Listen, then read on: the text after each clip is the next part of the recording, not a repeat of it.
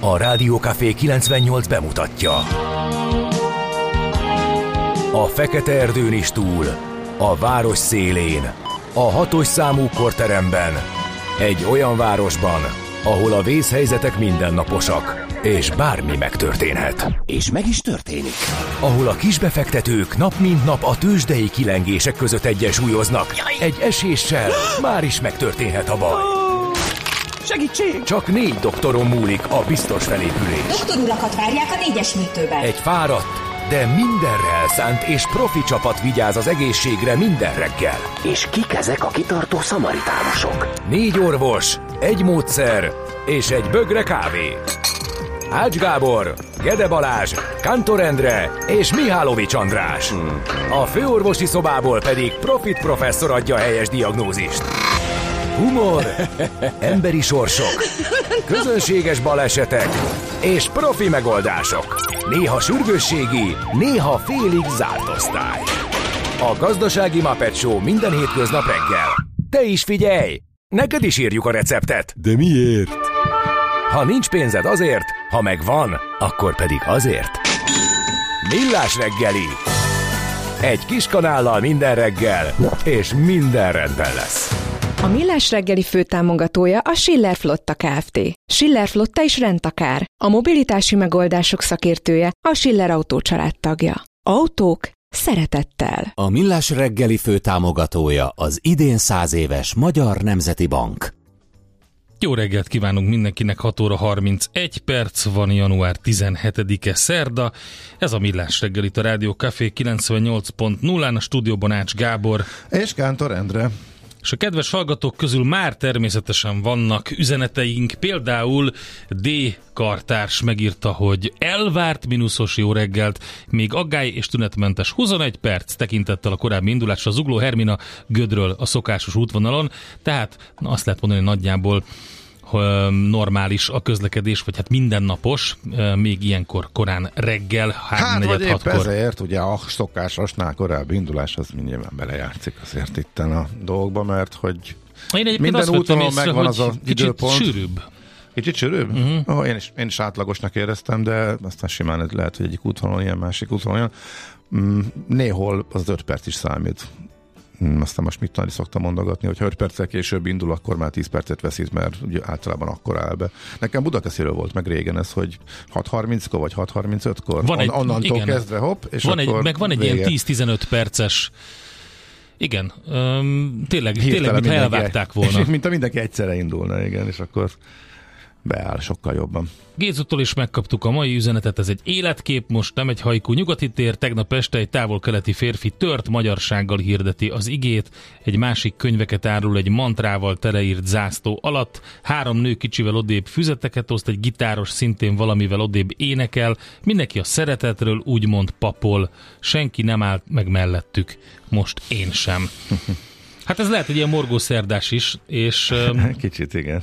És jött is egy üzenet, egy tök érdekes képpel együtt. Azt mondja, hogy küldök 2 fotót egy troli megállóról. Fent a megálló tábla alatt egy tábla, amely tiltja a dohányzást a megállóban, lent meg a szemetesen egy csikgyűjtő edényke. A megálló körül meg 100 számra csikkek. Abszurdisztán, ahol a szabály meghozója maga se gondolja, hogy a szabályt betartják.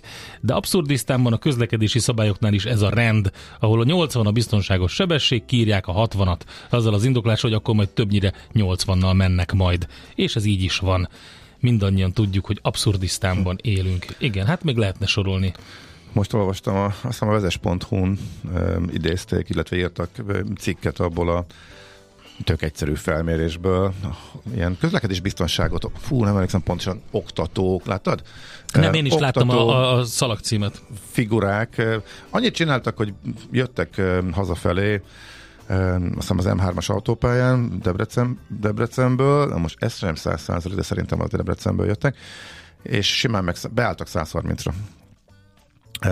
Tempomattal, és csak megszámolták, hogy hányan előzik meg őket, és nagyjából milyen sebességen, nyilván, hogy mennyivel, milyen gyorsan, az valamennyire becslés is volt, és mind regisztrálták, hogy hányszor kellett befékezniük, mert nem lehetett 130-szal menni, mert hogy nem tudtak 130-szal előzni, mert őket is gyorsabban előzték, ez is egy elég magas szám volt, de Nagyon sokan előztek gyorsan, és még olyanok is, és még azt hiszem, hogy 6 olyan autó is megelőzte őket, amelyek elvileg az autópályán is 80-nal mehettek volna. Igen. Tehát ilyen jármű szerelvények, meg utánfutósok, meg maga az M3-as az borzalom. Úgyhogy gyakorlatilag a szabálysértés, illetve az, hogy beálltak nagyon sokan arra a sebességre, ahol még éppen nem büntetnek. Tehát mintha nem lenne a 130, hanem igen, gyakorlatként az megy, aminek már nincs közel. Ez így van, hogyha rendesen szeretnél haladni, anélkül, hogy folyamatosan fékezgetned kelljen, akkor az a tempomat szerinti 130 az nem jó sebesség. Kérdés, hogy a 130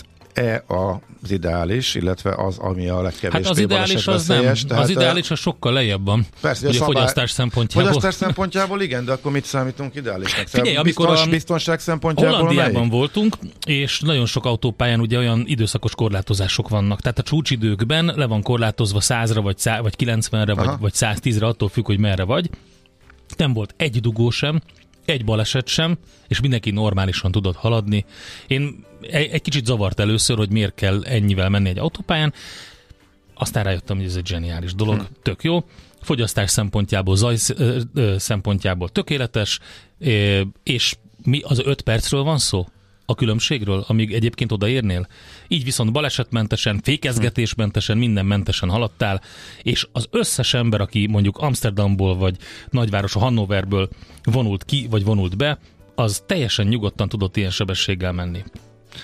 Ez elég meggyőző volt nekem. Igen. A statisztikák egyébként azt mutatják, hogy ahhoz képest, hogy mennyivel kevesebb a veszélyfaktor az autópályán, azáltal, hogy nincsenek szintbeli kereszteződések, nincsen szembejövő forgalom, lényegében csak a sávváltásra kell figyelni, az képest mégis arányaiban sokkal több baleset történik, tehát mégis ott, meg hát nyilván pontosan nagy sebesség miatt elég nagy a komoly sérülésekkel járó baleseteknek az aránya. Úgyhogy egy érdekes kérdés, hogy mennyi itt úgy tűnik, ez a 130 azért valahol bevált a világban, feltéve, ha betartják, de hát nagyjából ennyit tudunk erről elmondani.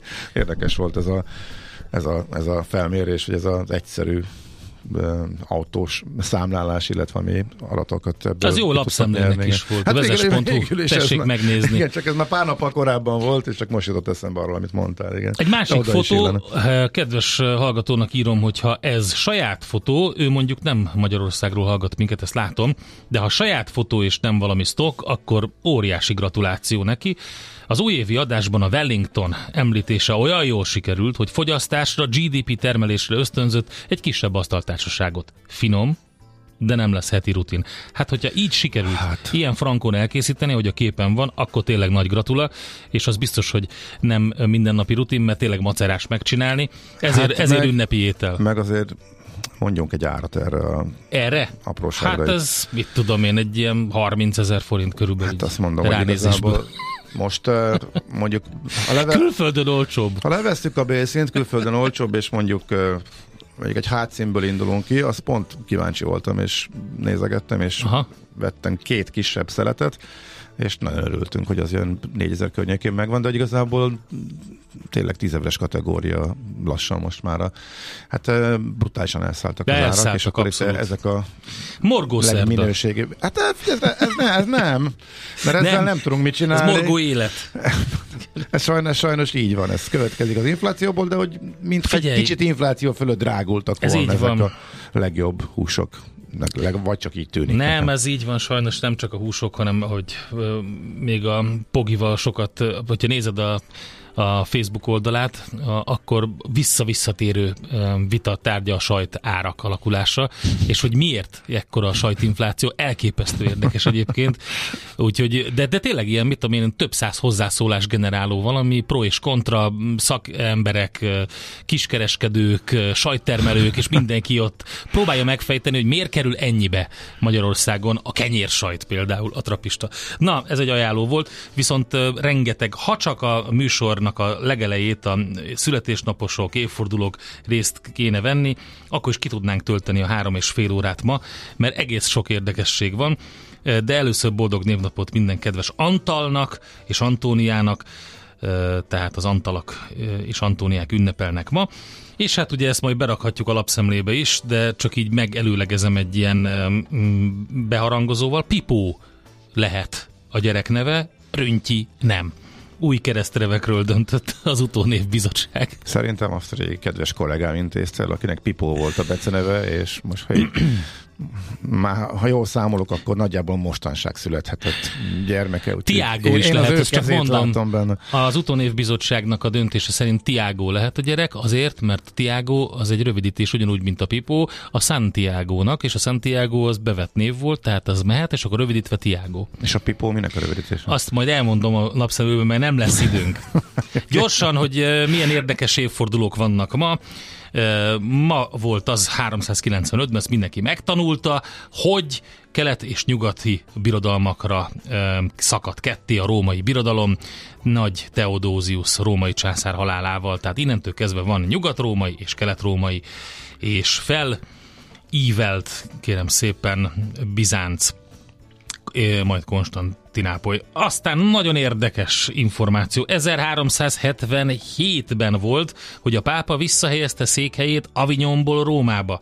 Ha ez nem lett volna, az avignoni pápaság, akkor ma nem lenne Châteauneuf-du-Pape. Úgyhogy örüljünk neki, hogy Avignonba menekültek a pápák, mert ők a burgundiborokat szerették nagyon, de ott nem volt burgundibor, úgyhogy elkezdték a helyi szőlőtermelést forszírozni, és kérem szépen, anélkül nem lenne Ermitázs, meg Krozermitázs, csak hogy ilyen appellációkat mondjunk, vagy pedig nem lenne ugye Grenache, meg Syrah, és nem lenne az a gyönyörű szép palack, ami rajta van a pápai címer. Tehát a Châteauneuf-du-Pape eleve azt jelenti, hogy a pápa új kastélya.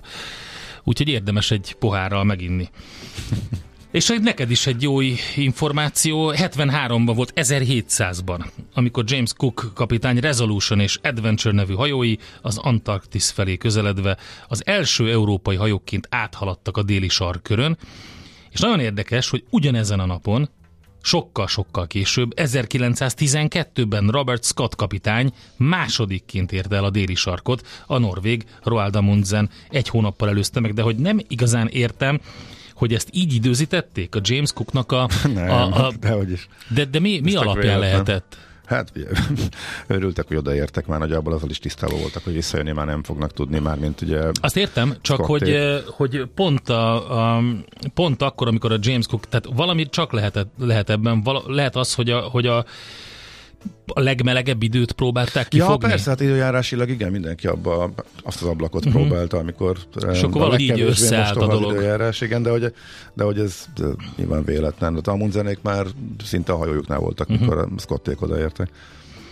Az osztrák-magyar monarchia 1914-ben vízre bocsátotta a Szent István csatahajót. Ez egy fontos csatahajó, úgyhogy érdemes utána olvasni, hogy miért. Az első volt a világháború idején ez a csatahajó, amit vízre bocsátottak, volt egy, azt hiszem 4 ilyen flottájuk volt. Aki Horvátországban nyaral, és az Isztriának a csúcsára ellátogat, magyarul Pólába, ugye, az láthatja még az irodát is, ahonnan ez a döntés megszületett, zseniális múzeumban ott létrehozva, tehát Pula természetesen. És hát sok-sok érdekesség. Még azt hiszem, erről csináltunk egy Mesél a múlt rovatot Katona Csabával, az ifjú Horti is katonáskodott ott. Azt mondja, hogy bevezetik a lottót Magyarországon 1957-ben, ezen a napon, és 91-ben pedig megindult a sivatagi vihar hadművelet, és ugye a Irak ellen, akik megszállták Kuvaitot, válaszul volt ez Saddam Hussein akcióira, és ő egyébként Scud rakétákkal támadta az Egyesült Államokkal együttműködő Szaúd-Arábiát és Izraelt is. És ha jól emlékszem, akkor ez volt az első olyan alkalom, amikor a komoly újságírói felderítő munkának köszönhetően előbb voltak ott a riporterek a helyszínen, mint a katonák. Jó, ez egy kicsi túlzás, de konkrétan érőben lehetett látni sok olyan felvételt, ami megidézte egy picit a normandiai partra szállás, mint hogyha ugye akkor lettünk volna, tényleg lehetett látni. Azt hiszem volt botrány is abból, hogy persze, a sajtó hogy értesült erről az egészről. És hát 91-ben vagyunk, akkor jöttek be a műholdas csatornák Magyarországra. A CNN volt az első, azt hiszem. Mi nyilván inkább zenecsatornákra voltunk rágyógyulva akkor, mert azok is 89 táján érkeztek, de igen, a hírcsatornák is, úgyhogy érdekes volt, ez teljesen kinyílt a világ. Na, a születéstaposok közül te kit választanál, mert nagyon sokan vannak híresek. Al Capone-t szerintem említsük meg, Muhammad Alit említsük Al Capone, meg. Ő egyébként 48 éves volt mindössze, amikor meghalt, úgy, hogy közel nem tudom hány évet, nem 11-et, mert 11-re síptelték le adócsalás miatt, de nem ülte végig szerintem, de minden esetre megdöbbentő, hogy 48 éves volt mindössze, amikor elhunyt, és nem tudták elkapni semmiért. Úgyhogy nagyon híres, igen. Na, kit akarsz még? Hát Karikó Katalint mindenképpen. Karikó Katalin természetesen 1955-ben, ezen a napon nagyon született. Nagyon boldog születésnapot. A magyar Nobel-díjas kutató, biológus. Jim Carrey-t szerintem te akartad mondani. Nem ezen. Akart. Hát figyelj, az, nekem az érdekes, és mindig ez van, hogy Jim Carrey zseniálisan alakítja Andy Kaufmant a Man on the Moon című filmben. És Andy Kaufmannak is ma van. Ma van a születésnapja Andy Kaufmannak is. Egy napon ugye születtek, igen. És születés évfordulója. Mennyi van köztük? Azt mondja, hát, hogy 18 év, kb. 13 nem, annyi nincs, csak. 1949-es Andy Kaufman és 1962-es Jim Carrey. Mandula Petra, magyar teniszező, régen sokat hallottunk róla, amikor még versenyzett, és sikereket ért el. Azóta persze kevesebbet, és hát Michelle Obamát mondtad, hogy majdnem kifelejtetted. Azt azért mondtam, az nagyon fontos, egyébként Benjamin Franklint is mondjuk el, a $100-osra nem véletlenül került fel, egy fantasztikus pacák volt, egy zseni, úgyhogy 1706-ban született ezen a napon. Muhammad Ali is ma született, és igen, Michelle Obamát majdnem kifejtettem, ma 60 éves. Michelle Obama, aki a First Lady-sége után egy fantasztikus karriert futott be, saját podcastja van, elképesztő ünnepelt speaker, most jelenik meg a második könyve, az első az óriási siker lett, több milliós szerződéseket kötöttek a Netflix-el, megcsinálták az Obama alapítványt, és mindazt, amit First Lady-ként képviselt, azokat a témákat viszi a podcastjében, és az alapítványban is ott segít, úgyhogy tényleg egy óriási karriert futott be. Uh-huh. Egyébként is egy szegényebb munkás családból származó chicagói nőről van szó, aki a Yale-ig és a Princetonig harcolta fel magát, majd utána ügyvéd lett, tehát maga az életsztori is bazi érdekes. Uh-huh. És ki az a 10 Fair West? Hogy ide került a kevésbé ismert születésnaposok rovatba. Ezt megígértük, csak elfelejtettük eddig. Van ilyen, hogy kevésbé ismert születésnaposok. Azok közül, figyelj, de hogy ő mit csinált? Hogy... De szerintem úgy kell mondani, hogy Thijs Fairvest.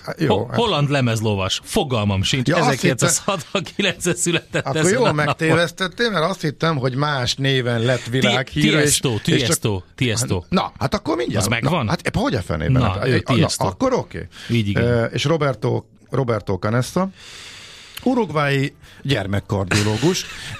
Így valószínűleg semmit nem mondana az ő neve, de ő az egyik túlélője annak az andoki légszerencsétlenségnek, amit most ismét filmre vittek, igen. Ugye? Most van egy új verzió. Most van egy új verzió, igen. Belőle. A jégben maradtak, vagy mi volt az eredeti? Vagy... És ő az egyik, aki elment segítségért, és akinek köszönhető? Azt jól, nem tudom pontosan, de igen. És a többiek túlélése is köszönhető, az elképesztő történet. Ugye ő kardiológus lett, majd politikus is, tehát 1953-ban született ezen a napon. Figyelj, lapszemlézni már nem fogunk, mert a zene után szerintem egyből tőzsde lesz, de...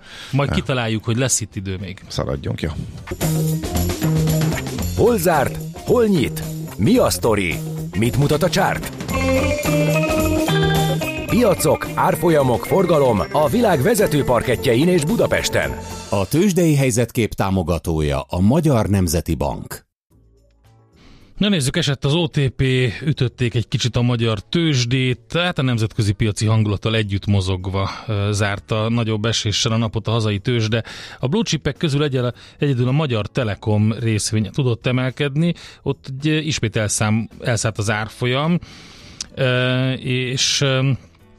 Azt lehetett látni, hogy 2,7%-os plusz volt a Magyar Telekomon, az OTP 0,6%-os mínusz, a MOL 1%-os, a Richter 1,6%-os mínusz. Az OTP-nél volt azért forgalom 2,5 milliárd, a Magyar Telekomban kb. 600 millió, ez volt a második legnagyobb.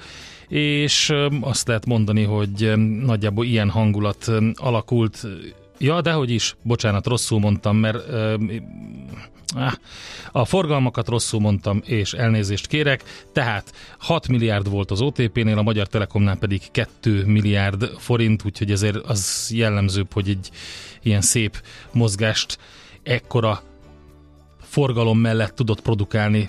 Tehát nagyjából ezt lehetett látni a budapesti értéktőzsdén. Az X-Tent kategóriában is voltak heves mozgások, hogyha megnézzük, a legnagyobb százalékos elmozdulást azt mondja, hogy a multi-home, igen, 25%-kal. Ha jól látom, a Navigátor 3%-kal, az AstraZan 2%-kal, a Nap pedig 0,4%-kal. Hozta mínuszos oldalon pedig ott van a 11%-kal eső Oxotech, vagy pedig a 7% fölött eső Épdufer. Egyébként izgalmas hírek még voltak, például a nemzetközi hadszintéren a Spirit Airlines. Hát bizony.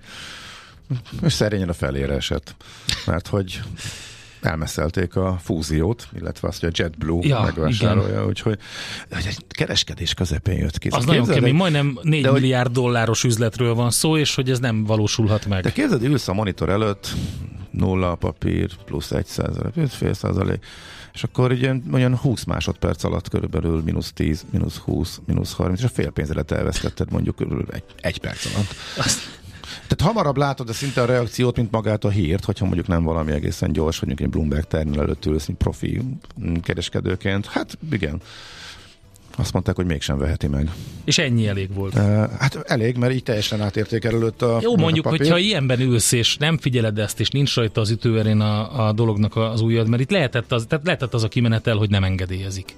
Tehát akkor viszont lehet tudni, hogy azt a kalkulált árfolyamot, ami szépen lassan fölfele húzott, azt elég rosszul fogja érinteni. Nem ez volt a várakozás. Ez lett volna, akkor az valamilyen szinten benne lett volna az árban. Tehát az, hogy egy ekkora sokkot okozott és meglepetést, a piac beáraszta a fúziót, és ezzel ellentétes döntés született. Úgyhogy azért ez nagyon-nagyon kemény.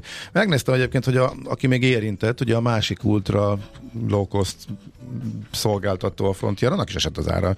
És a JetBlue, aki így nem veszi meg, és nem költ sokat, és ő is csak ilyen pár százalékot emelkedett, úgyhogy igazából pozitív reakció senkinek a részéről nem volt erre. A piac alapvetően a fúziónak örült volna, tehát az összességében a cégeknek az értéke sokkal magasabb lett volna, szóval így most a tőzsde egy elképesztő nagy kiárazást csinált, vagy átárazást csinált lefelé, így az érintett cégeket illetően, de hát nyilván akit megvettek volna, tehát a Spirit Airlines bukta legnagyobbat, de ez mondom konkrétan majdnem a felére esett 40, nem tudom, 47-48 százalékot láttam. De ezen túl igazából, viszont a Nvidia ismét csúcsra ment, tehát... Nvidia csúcsra, igen, de az 3%-os plusz volt, az AMD is, az AMD 8,3%-os pluszt hajtott végre. Mindenkinek Nvidia-ja van a környezetemben, mint kiderült.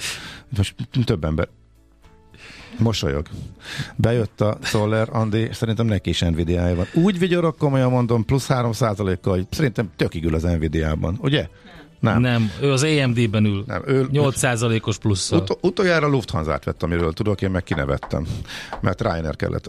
De nem, jól járt a Lufthansa-val is, de ez ami régi. Tudod, mi volt a rallinak az oka? Elmondjam.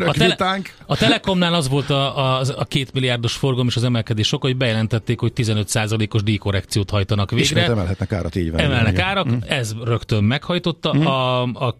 Az AMD, az Nvidia, meg a Micron, az rally az azért volt, mert a KeyBank kiadott egy elemzést arról, hogy az AI szektor, amit most már így hívnak, az mennyire nagy várományok előtt áll. Közben megírták, hogy kipukkadhat az AI lufi a másik oldalon. Hát erről nem vett tudomást a 3 papír részvénye. Na de az indexek szintjén viszont a papírok többsége esett, ismét néhány nagy kedvenc emelkedett, de az indexek lefelé mentek 2-4, illetve 6%-kal nezdek a legkisebbet, S&P középen, Dow Jones meg a legnagyobb mértékben, kicsit nőttek.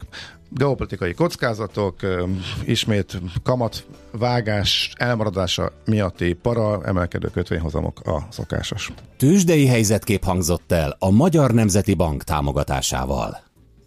Akkor mi ez a rendkívül kaján vigyon? Nem kaján, ő örül neki, hogy itt van. Meg nagyon finom a kávém.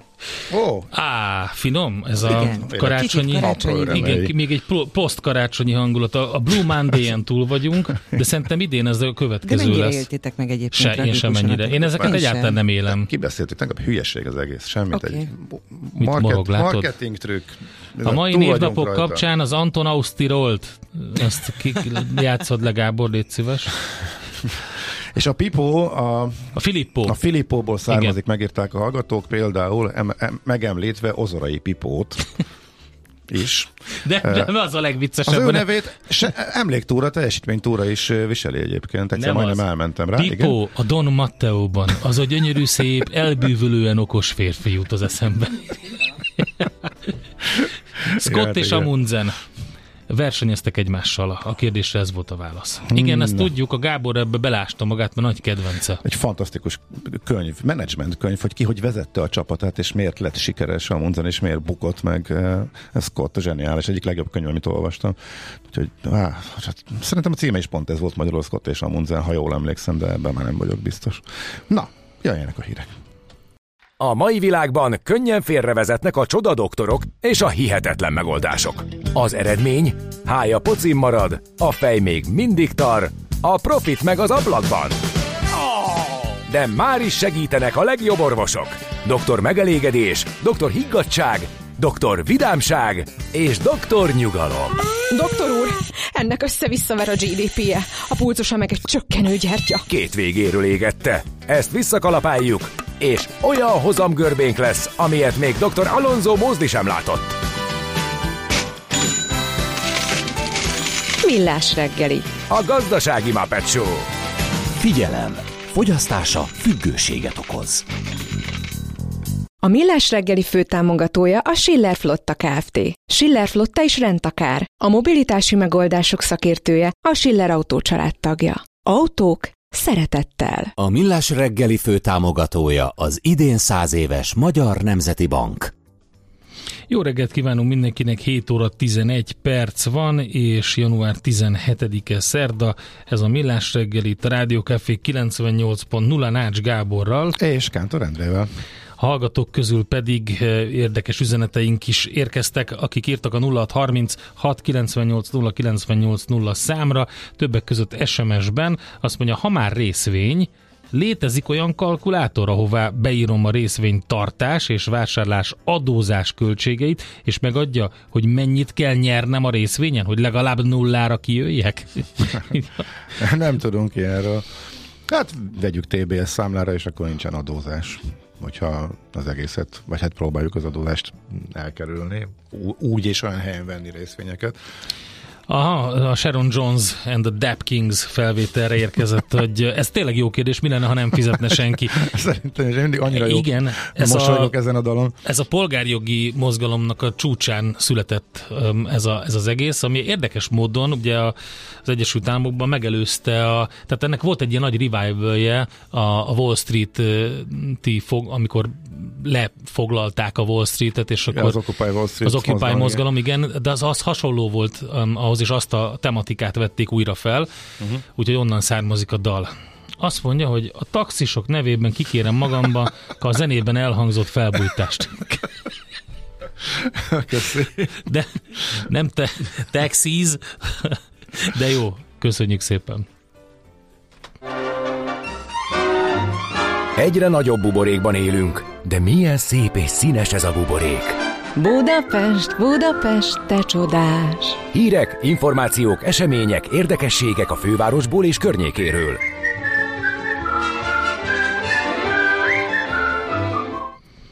Na és nézzük meg, hogy Budapesten mi történik, legalábbis a járókelő.hu aktáiban milyen érdekességek vannak. Itt van Molnár Zsuska, a Járókelő Közhasznú Egyesület kommunikációs koordinátora a vonalban. Szia, jó reggelt! Sziasztok, jó reggel. Hát akkor morgósszerdára nem illően, de ugye mindig meg szoktunk kérdezni, hogy van-e pozitív ügy, amikor megoldódott valami hirtelen és minden szép. Ilyenről is be tudsz számolni, ami ugye nagyon pozitívan érintett benneteket? Igen, abszolút. Nem tudnék kiemelni egy ilyen nagyon pozitív bejelentést. Most az utóbbi napokban több megoldott bejelentés is volt, egy picit itt rákeresek a oldalunkon, mert hogy ilyet is lehet csinálni, hogy akár megoldott vagy megoldatlan ügyekre külön rá lehet keresni, akár kerületek szerint is, vagy illetékes szerint is. Most így látom, hogy például graffitit távolítottak el, Kátyút ideiglenesen most betömték, és akkor később majd még gondolom lesz egy végleges javítás, tűzcsapokkal volt probléma, ezek is megoldásra találtak, elhagyott gumia, broncsot szállítottak el, illetve világítással kapcsolatos problémákat oldottak meg, úgyhogy gyakorlatilag azt látom, hogy itt minden napra több megoldott ügy is van. Uh-huh. Szóval reménykedhetünk benne, hogy amiket most ilyen legérdekesebbként megbeszélünk, a következő percekben magukat is majd hamarosan megoldják. Nos, hát a Boláros téri aluljáról, jól emlékszem, már szóba került korábban, onnan azért jönnek bejelentések, és nehezen áll helyre a rend, de most sok-sok éves leszakadt plakátokról is beszámoltak, koszról, firkálásokról. Mi is pontosan a helyzet ott? Igen, a Boráros téri aluljáróval kapcsolatban szerintem többféle bejelentés érkezett, mert egyrészt többször kérték már ennek az aluljárónak a felújítását. Ha jól emlékszem, amikor korábban beszéltünk, akkor a burkolatnak a elhanyagoltságáról, vagy letöredezéséről, lepergéséről volt szó, és ezért talán ezzel kapcsolatban volt korábban bejelentés. Itt most a bejelentő azt nehezményezte, hogy hát ugyancsak azt, hogy egy picit lepusztult most már ez az aluljáró, és most arra hívta fel a figyelmet, hogy vannak plakáthelyek az aluljáróban, és hogy itt tulajdonképpen már ezek 5-6 éve nem változnak, és az a kérdés, hogy miért nem értékesíti ezt az illetékes, hogy egy picit legalább ilyen módon rendezettebb legyen a környezet. Mi azt is javasoltuk itt a szövegben, amit írtunk, hogy igazából, hogyha nem tudja ezeket értékesíteni, tehát esetleg azért nem cserélődnek, akkor az is megoldás lehet, ugye mi is civil szervezet vagyunk, vagy akár civil szervezeteknek kedvezményesen vagy ingyenesen oda lehet adni ezeket a felületeket, és akkor legalább egy picit szépül, hogyha frissebb, újabb plakátok vannak, amik nem annyira elhasználtak, koszosak, régiek. Uh-huh. Oké. Okay. Buszváró. Nagyon nagy forgalmú buszmegállók is vannak, ahol nincsen buszváró, és itt erről is most szól egy bejelentés a 13. kerületből. De egyáltalán egyébként ez kinek a döntése, vagy a felelőssége, hogy hol létesül buszváró, és hol nem? Ez változó, hogy kinek a felelőssége, ugye a legtöbb esetben, tehát a BKK is lehet annak felelőse, illetve a főváros is lehet annak felelőse, de a kerületnek is lehet ebbe beleszólása, attól függ, hogy a területnek a fenntartója, vagy ott a adott helyszínnek a fenntartója ki. Itt most a 13. kerületi önkormányzat kapta meg ezt a bejelentést, valószínűleg itt ők voltak az illetékesek, ez a Frangepán utcában lévő buszmegállóban, ahogy a bejelentő is írta, nagy az utasforgalom, és ezért szeretne utasvárót, ugye ez az esős időben, vagy nagyon-nagyon meleg időben, amikor nagyon erős a napsütés, akkor ez azért így védelmet tud jelenteni. Egyébként most nemrég, sajnos nem tudom fejből, de most pont nemrég a social media oldalunkra ki is került egy buszváró, amit ugyanígy egy bejelentő kért, és bár nagyon sokára, de telepítettek egy buszvárót. Ott például fölmerült ez a kérdés, hogy nagyon napsütéses időben a standard buszvárók ugye átlátszóak, és hogy nem annyira védenek a melegben az erős napsütéstől. Ez szerintünk is egy probléma. Az a helyzet, hogy most jelenleg ilyen standard előírások vannak, ha jól tudom, hogy kell kinéznie egy utasvárónak, és hát reméljük, hogy ez idővel tud majd változni, illetve az lehet még megoldás, hogy növényekkel talán be lehet futtatni az ilyen várókat, és akkor ez tényleg árnyékot ad, de alapvetően több helyszínre kérnek buszvárókat, mert ez sok helyen probléma, hogy nem tudnak védelmet találni egy-egy ilyen megállóban, és ott állnak az esőben az emberek. Itt most ez a 13. kerület, a Frangepán utca, ahova szeretnének egy ilyen utasvárót. Uh-huh. Szintén gyakori probléma a kerékpársávoknak, vagy kerékpárutaknak az állapota. Ott lesz veszélyes a dolog, hogyha mondjuk a bringások már kerülgetik a lyukakat, és mondjuk az autóforgalomba kényszerülnek. Most is van egy ilyen bejelentés, ugye? Igen, az abszolút így van, ahogy elmondtad. Itt most a konkrét bejelentés, amiről beszélünk, az a Csepeli átjárónak a kerékpársávja, ahol jókora úthibák vannak, és itt az aszfalt több helyen fel van gyűrődve, ezért abszolút ilyen kerülgetés alkalmával elképzelhető, hogy valaki váratlanul arra kényszerül, hogy sávot váltson, és ez abszolút balesetveszélyes.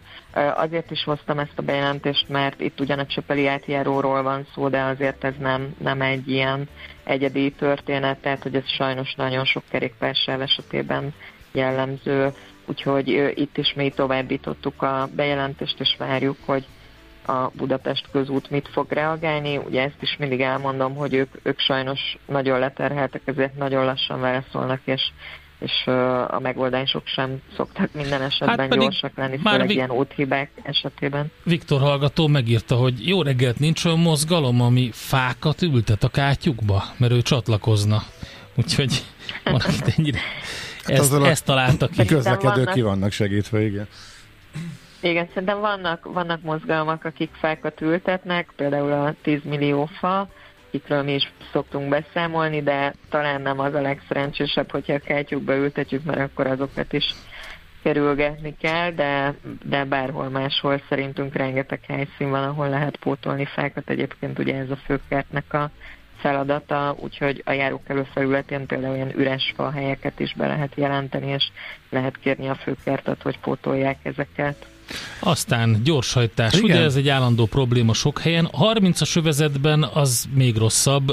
Az egyik bejelentő rendszeresen tapasztal a gyorshajtást a 22. kerületi Nyár utca sarkán, miközben a tábla szerint 30-as az övezet, és az itt lévő sportpálya miatt kiemelten nagy a forgalom, ezért kéri néhány fekvőrendőr kihelyezését. Igen, és ez mitől függ? Mert itt az önkormányzat válaszolt is, hogy ő meg nem érzi szükségét.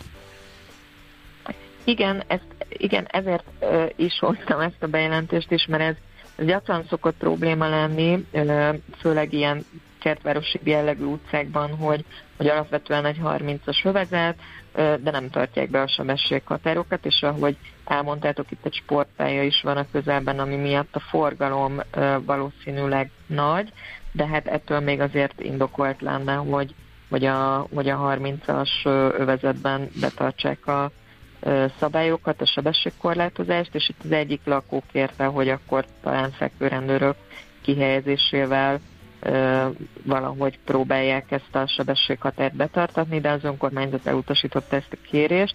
Ők egyébként egy következő levélben még hosszabban megindokolták, hogy ezeknek a telepítése után például az áthelyezésük már nem lehetséges, hogy akkor a fekvőrendőrök előtt lassítani kell az autóknak, aminek lehet egy ilyen plusz hangterhelése, és akkor még pár ilyen indokot felsoroltak, hogy miért nehézkes ez a dolog, és azt kérték, hogy ilyenkor a lakók gyűjtsék össze az aláírásokat, vagy szóval, hogy legyen látható az, hogy ez egy tömeges igény.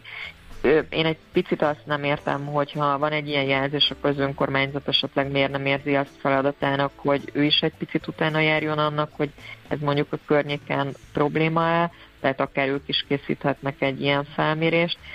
Másrésztről meg nagyon sok esetben az a tapasztalat, hogy a sebességhatároknak a betartatása az ugye lehetséges büntetéssel, de hogy akkor nagyon hosszú időszakon keresztül ott kell állni, és akkor ellenőrizni kell azt, hogy valóban betartják-e a sebességhatárt. A fizikai elemek azok mindig egy picit könnyítenek ilyen szempontból, hogy azok 0-24 órában non-stop ott maradnak, tehát hogy nem kell állandóan felügyelni a helyszínt, hanem a fizikai elemek ebben segítenek, hogy nem kell folyamatosan büntetni, hanem az ott marad.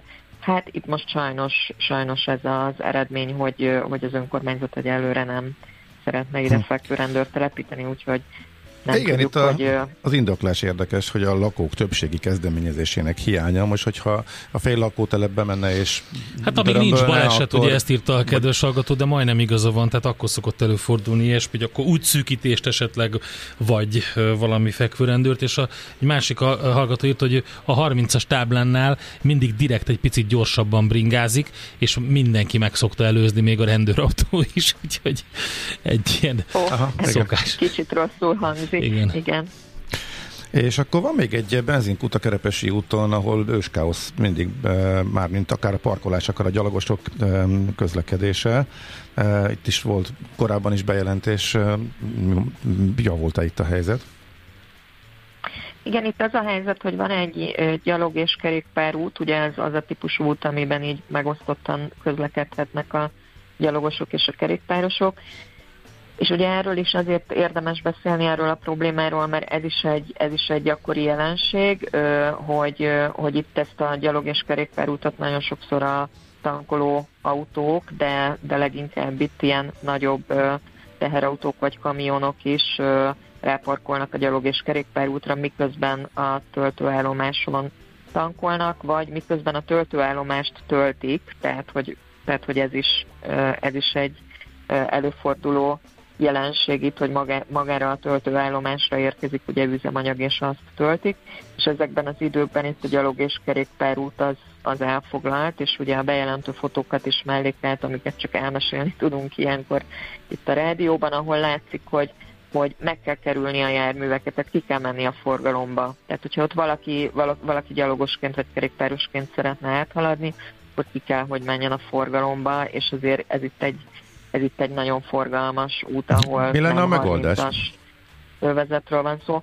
Ezt sajnos én nem tudom megmondani itt jelen helyzetben, ehhez lehet, hogy egy picit a helyszínnek az alaposabb ismerete kellene, mint amivel én rendelkezem a bejelentés alapján, de hát az illetékesnek ez a feladata, hogy akkor kimenjen, felmérje, megnézze, hogy mi lehet itt a megoldás. Úgyhogy sajnos egyelőre én erre nem.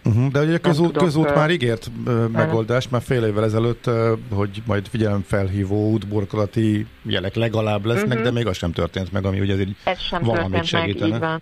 Ez sem történt meg. Sajnos egyébként szintén mondom, egy ilyen gyakori probléma, ugye főleg ide is, hozzátok is, főleg ilyen útlezárásos problémákat szoktunk hozni, amikor mondjuk valamilyen útfelújítás vagy építkezés van, lezárják az útszakaszt, és akkor egyrészt nincs forgalomterelés, tehát hogy a gyalogosok és a kerékpárosok számára nincs kialakítva, egy olyan rész, ahol ők kikerülhetnék a lezárásokat, de még jelezni sem szokták ezeket. Én is bele szoktam futni gyakran ilyenbe, hogy egyszer csak észreveszem, hogy hoppá, elfogyott a járda, és akkor ki kell mennem a forgalomba, mert nincs jelzés, hogy a másik oldalon kellene menni, vagy nincs valamiféle elterelés. Ugye, ahogy mondtam, ez legtöbbször ilyen lezárásoknál szokott lenni, de hát itt meg ugye ez egy ilyen időszakos dolog, hogy amikor tankolás vagy töltés van, akkor záródik el az útszakasz, ez egy picit talán ilyen nehezebb történet. Igen. Oké, hát Zsuzska, várjuk a további pozitív információkat. Igen, is. És hajrá, írja a kedves hallgatónk, nagyon fontos munka, amit a járókelő végez, úgyhogy ezzel tudunk búcsúzni. Köszönjük szépen. Bejelentéseket lehet tenni. Tiësto. Köszönjük szépen. Szia, Molnár Zsuzska, Járókelő Közhasznú Egyesület kommunikációs koordinátora. Bejelentéseket lehet tenni, tehát aki írt például kedves hallgató azzal kapcsolatban, hogy mi van az Ürömi úton, javaslom a járókelő.hu felkeresését és megtenni a bejelentést. Köszönjük. Azon gondolkodom, hogy ez a fekvőrendőr problematika, ez állandó és nagyon megosztja egyébként az embereket. Hát Eszox azt írta, hogy a lakóparkban náluk van 2 fekvőrendőr, telepítésük után a 2 között azonnal gyorsítani kezdtek, 20 kilométeres kiemelt pihenőüvezet, úgyhogy ez igen érdekes. Okay. És nagyon utálják rengetegen, de igazából meg van, ahol csak nem ez segít. Ahol viszont túl ritkán van, ott az autósok örülnek, de tényleg ott is, ahol kicsit nagy a távolság, kapásból rögtön ott is ott van az, hogy igazából mintha ott se lenne a fekvőrendőr, úgyhogy nem tudom, itt mi igazából a jó megoldás. És sebességkorlátozásokat úgysem tartják be, csak ha valami nagyon komoly kényszer van, ennyit azért már kiderítettünk. Nekünk a Gellért-hegy a Himalája. A Millás reggeli fővárosi és agglomerációs infóbuborékja hangzott el. Az ország egy kórház, és nem tudod, ápolt vagy ápoló. Millás reggeli. Egy nagyon érdekes témával foglalkozunk, ugye régóta, vagy régebb óta lehet tudni, hogy például az elfogyasztott tengeri halakban, mindenféle tengeri herkentyűkben elég nagy eséllyel vannak mikroműanyagok, és hát azt is már, és mi is beszámoltunk róla, hogy nincs olyan pontja a világnak, ahol ne lenne jelen műanyag szennyeződés, mindenhol van. Most már ugye az emberi szövetekben, az emberi vérben is találtak mikroműanyagot, tehát gyakorlatilag mindenhol kimutatható, és hát annak is vannak már előzményei azoknak a vizsgálatoknak, hogy mennyi műanyagot fogyasztunk el emberként a különböző élelmiszerekben. Egy elég riasztó új kutatásnak az eredményéről fogunk beszélgetni. A bevizsgált húsok 88%-ában találtak műanyagot. Itt van velünk a vonalban dr. Bordós Gábor, a Eurofin Scientific Project Manager. Jó reggelt kívánunk! Mit lehet tudni ezekről a mikroműanyagokról? Tehát, hogy kell ezt elképzelni? Hogy milyen formában vannak az élelmiszerekben? Először tisztázzuk azt, hogy mit nevezünk mikroműanyagnak. Okay. Ez egy elég széles anyagcsoport. Sajnos nagyon széles, ez nehezíti meg egyébként a vizsgálatukat sok esetben. 5 mm-nél kisebb részecskéket hívunk mikroműanyagoknak, egészen ugye az 1 mikrométeres mérettartomig. Hogy érzékeltessem, az emberi hajszál az átlagosan a 60 mikrométer átmérőjű. Tehát itt az egészen a szemmel látható részecskéktől a szemmel nem látható méretig beszélünk mikroműanyagokról. Ez egy nagyon széles tartomány. Így nem mindegy, hogy mi az, amit vizsgálunk, mi az, amiről beszélünk.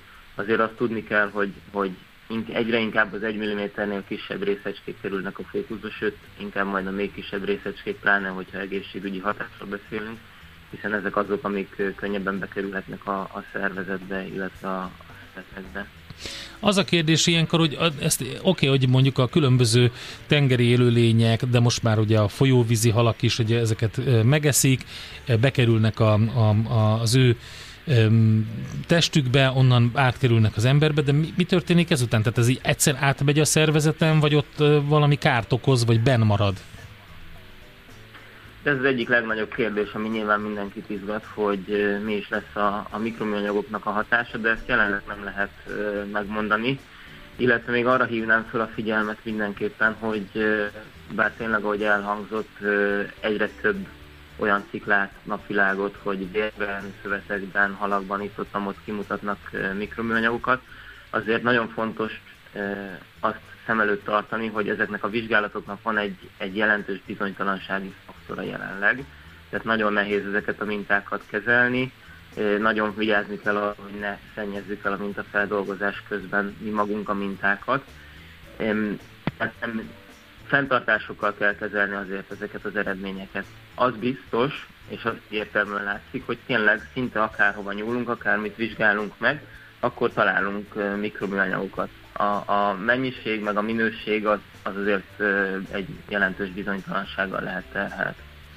Hát igen, közben azt néztem, hogy ez a vizsgálat, amiről itt beszéltünk, és ami az apropója volt a beszélgetésnek, ez a Torontói Egyetemen készült, ahol különböző fehér jégből vettek mintát a kutatók, és itt volt ugye magasan feldolgozott fehérje termék, meg minimálisan feldolgozott, tehát friss élelmiszer, és vizsgálták ugye a lazacot, garnélát, csirkemellet, karajt, bélszint, csirkefalatokat, és hát sajnos ugye ez meg is jelentették ebben a tudományos labban, hogy mind a 16 fehérje típusban volt mikroműanyag. Igen, és még ami érdekes összefüggést találtak, az az, hogy a jobban földolgozott élelmiszerekben nagyobb koncentrációban voltak jelen a mikroműanyag részecskék. Itt ugye arra lehet következtetni, hogy minél több műanyag alkatrészsel kerülhetett esetleg érintkezésbe az élelmiszer feldolgozás során, vagy minél inkább több időt töltött úgymond nyitott állapotban, esetleg a levegőből lepedhettek ki mikroműanyagok, hiszen erről is ugye már tudunk, hogy minket is a levegőnkben, akár beltéren, akár kültéren körbevesznek ezek a részecskék. Igen, ez borzasztó, és ugye az volt szerintem a legijesztőbb ebben a kutatásban, hogy a koncentrációt tekintve, tehát ahol találtak, ott a koncentrációjánál ott nem volt lényegi különbség, vagy statisztikai különbség a teljesen feldolgozott termék és a friss termék között. Itt pontosan a bizonytalanság miatt, tehát nagyon nagy szórások vannak, ahogy több ismétlésben végzik ezeket a méréseket, és ezért mondom, hogy ezeket fenntartással kell kezelni még ezeket az eredményeket. Indikációnak abszolút jó, hogy bizony oda kell figyelnünk, nem csak a felszínvizeinkben, szennyvizeinkben, környezeti elemeinkben van jelen, aminek a magyarországi kutatását mi is itt a European Analytical Services Hungary Kft-nél végezzük. Hazai viszonylatban különböző egyetemi partnerekkel, mint például a Pannon Egyetemmel, meg a Magyar és Élettudományi Egyetemmel, hanem bizony az ivóvízre is oda kell figyelnünk. Erre ugye most készülőben van egy EU-s direktíva is, ami szabályozni fogja a mikroműanyagok vizsgálatát ivóvizekben, ez hamarosan várhatóan meg is jelenik. Persze ez jelenleg még csak egy vizsgálat lesz, hiszen itt is az EU is csak adatokat szeretne gyűjteni, hogy következő 5 évben fölmérje azt Európai Uniós szinten, hogy milyen terheltséggel lehet számolni, és aztán kell okoskodnunk, hogy milyen kockázata van ennek. Igen, néztem, bocsánat, Gábor, ezt gyorsan hozzá akarom tenni, van ez a parányi plastik talán a mikroműanyag.hu, a Eurofins Analytical Services Hungary-nek itt az oldala, és itt rengeteg minden megtalálható a mérésről, meg hogy egyáltalán miért lehet veszélyes. Mondjad, Gábor? Nem, csak azon gondolkodtam, hogy aki már most tart ettől, már most rápar, nem én, tehát én nyilván nem, de ha esetleg akad valaki, akkor neki milyen tanácsot lehet adni, hogy tudja biztosan elkerülni, vagy mik azok az alapelvek, amik segítenek abban, hogy a lehetőleg kevésbé tegyük ki magunkat ennek a mikroműanyag dolognak. Igen, ez egy nagyon fontos szempont, illetve nem csak az, hogy tegyük ki magunkat a legkevésbé ennek, hanem hogy tudjuk ezt megelőzni, hiszen mindenki könnyen beláthatja szerintem, hogy a környezeti elemeknek a mikroműanyag mentesítése az nem racionálisan elvégezhető dolog. Tehát nagyon fontos arra figyelnünk, hogy megelőzzük azt, hogy mikroműanyagokat generáljunk, mikroműanyagok kerüljenek ki a környezetbe, és nyilván minél kevésbé legyünk exponálva ezeknek. Hát értelemszerűen próbáljunk meg kevesebb műanyag terméket használni. Én nem állítom azt, hogy a műanyagok jók vagy rosszak, ugye van nagyon sok jó, fontos felhasználásuk, például az orvostudományban ugye életeket mentenek az eldobható műanyag eszközök, alkatrészek, viszont azt át kell gondolnunk, hogy biztos kell mindenféle élelmiszercsomagoláshoz 3 zacskót ráhúznunk a kenyérre, vagy esetleg el tudunk menni egy saját vászon kenyeres zsákkal is vásárolni. Erre egyébként ugye már egyre több áruházlánc kínál ilyen újrahasználható alternatívákat. Tehát erre kellene figyelnünk, hogy racionalizáljuk egy picit azt, hogy mihez is használunk műanyagot, műanyagcsomagolást. Nyilván ez a mai világban nagyon nehéz, de egy kis odafigyeléssel talán lehet ezen segíteni. Az biztos, sőt, mi több, ugye itt a ruhaiparnak van borzasztó nagy hatása erre az egészre, mert azt mondják, hogy a különböző ruhákból, textiltermékekből származó műanyagszálak a legelterjedtebb mikroműanyagforma, és hát bár akármire gondolunk, lehet a textília, a szőnyeg például itt az irodában, ahol vagyunk, a padlószőnyeg, meg a székek borítása, meg minden, tehát hát igen, ezt nagyon át kell gondolni. Igen, csak ugye amikor megiszunk egy PET palackos üdítőt, vagy ásványvizet, vagy bármit, akkor azt át kell gondolnunk, hogy persze biztos megengedhetjük magunknak néha, meg biztos vannak olyan helyzetek, ahol ez szükséges is, hiszen az egy biztonságos élelmiszer. De jó, hogy a tiszta PET palackot tisztán gyűjtjük, csak nem biztos, hogy mindig abból újra PET palack lesz. Lehet, hogy például poliészter szálakat csinálnak majd belőle, és ruhát csinálnak belőle. És az a kérdés, hogy mondjuk egy ruhadarabot mennyi ideig hordunk, tehát leteljük el fél évente, vagy esetleg tényleg hordjuk az életciklus a végéig, illetve amennyire tudom, az se teljesen mindegy, és ez meg a textiliparnak a feladata, hogy olyan műszálas szöveteket gyártson, ami ugye időben ellenállóbb, és kevésbé ereszt magából ki mikroműanyag szálaknak. Hát köszönjük szépen az információkat, akkor további jó munkát, és mondom még egyszer, hogy aki érdeklődik, itt a mikroműanyag.hu-n még talál érdekességeket. Köszönjük szépen! Én is köszönöm! Dr. Bordós Gáborral, a Eurofins Scientific Project Managerével beszélgettünk azzal kapcsolatban, hogy pont egy új kutatásban a bevizsgált húsok 88%-ában találtak mikroműanyagot. Egy adalék egy kérdésre, ugye elmondta az interjú alanyunk, hogy nagyon nehéz megállapítani most, hogy élettanilag mennyire rossz a mikroműanyag. Nincs pontos kép a tudománynak arról, hogy milyen hatással vannak az ember egészségére ezek, de az biztos mondjuk, hogy valószínűleg tehát az biztos, hogy jót nem tesznek neki.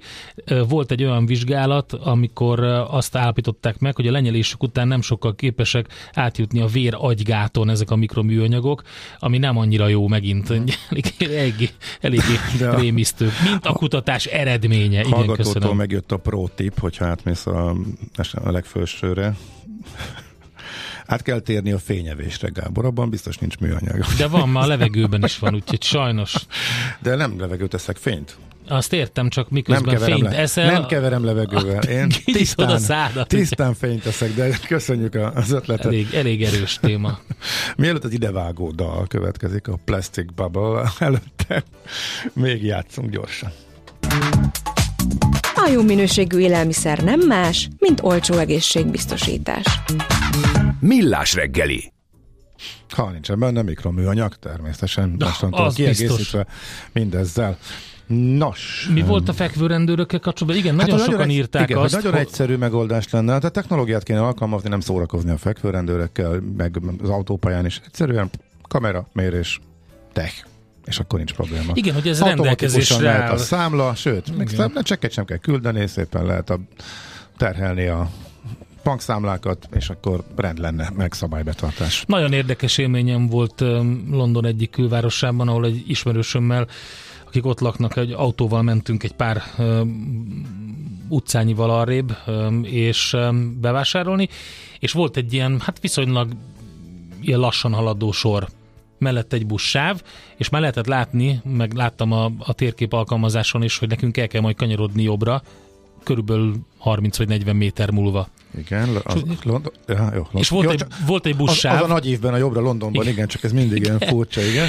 Minden esetre az volt, hogy senki nem ment ki a buszsávba, hanem végigültük a kanyarig a dugót, aki egyébként arra indexelt. Akkor viszont balra mentetek, mert a buszsávra se igazad van, hülye vagyok, tükör, balra mentünk, így van, és senki nem ment ki a buszsávba, mindenki kivárta, és kérdeztem, hogy miért Budapesten már nem így lenne. Azt mondta, hogy itt úgy be van kamerázva az egész, hogy ha a felfestés előtt rámész, azonnal megy a 70 fontos csekk, gondolkodás nélkül, aki már befizette egyszer vagy kétszer, az soha többet nem fogja megkockáztatni. És szépen rendbe tartotta az utakat. Igen, ennyire egyszerű lenne egyébként. Igen. Érdekes, ez nálunk miért nem merül fel. Emlékszel, volt a Budapest Roadban, és a hallgatók is írták most néhány napja, hogy bejelentették a tavalyi számokat, hogy mennyi volt, 600? Tehát naponta 2 buszsávost szedtek ki és büntettek meg, amikor mondjuk naponta több ezer ember szabálytalankodik, és ez olyan stílusból, hogy milyen nagy eredményt értünk el. Gyakorlatilag és a mindenki a buszsában megy, a büntetés esélye kicsi. Tehát ez... Svájcban telepített trafik vannak, fix sebességmérő, tehát írták sokan. Néhány van nálunk is, de hogy ez egy tök egyszerű megoldás lenne. Valószínűleg a költsége is bejönne az államnak. Úgy tűnik, hogy az állam nem akarja ezt, vagy nem tartja fontosnak, szükségesnek. Más dolga van, nem tudom. Lehet, hogy nagyon népszerűtlen lenne? Lehet, hogy ez a háttér, hogy utálnák az emberek, és ez népszerűségvesztést okozna? Figyelj, nem tudom, ez is benne van valami, hogy nincs normális civil működés ebben az országban. Igen, ez sajnos így van.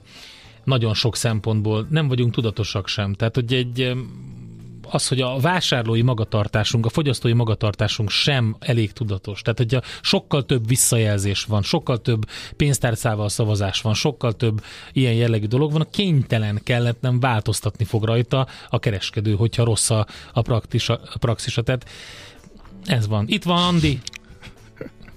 Jó reggelt. Londoni eset abszurdisztán, írja a hallgató. Tehát nagyon kíváncsinék egyébként, hogy ennek milyen lenne a támogatottsága. Nagyon sokan kimondottan gyűlölik ezt a mindent leszabályozunk, és belekényszerítünk, és ezt is az állami kontrollnak a maximális szintjének érzik. Tehát szóval ez nem egyértelmű.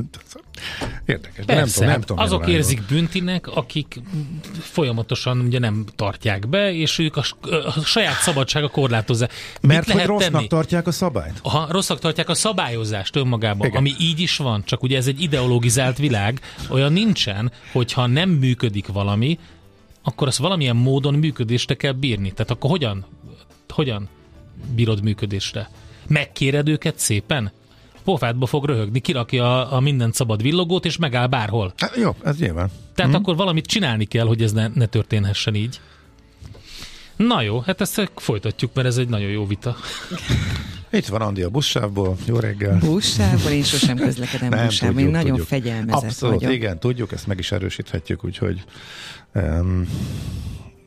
Én még sose kaptam büntetést. Ezt akartam, csak nem mertem megkérdezni. Nem, sosem, semmire. Soha. Nem, önfegyelemmel én nagyon komolyan közlekedem, igen. Betartasz mindent? Mindent. És soha nem is büntettek meg. Olyan se volt, hogy véletlenül nem vettél észre egy megállni tilos táblát, vagy egy várakozni tilos kiegészítő táblát. Van jó példa is, azt mondja. Nálunk Török Bálinton a legforgalmasabb utakra kitették a 40-es táblát, meg 200 méterenként automata trafit. Azóta 30 az átlagsebesség ott.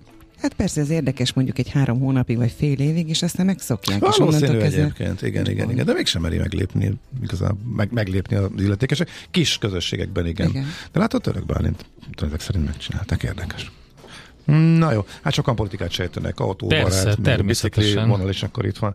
Tovább lehet ezt meggondolni sokféle. Jövünk vissza nem sokára Andi hírei után a fizetések világának 2024-es trendjeivel. Ide jön a stúdióba hozzánk Sármai Bence, a Visa Magyarországért felelős területi vezetője.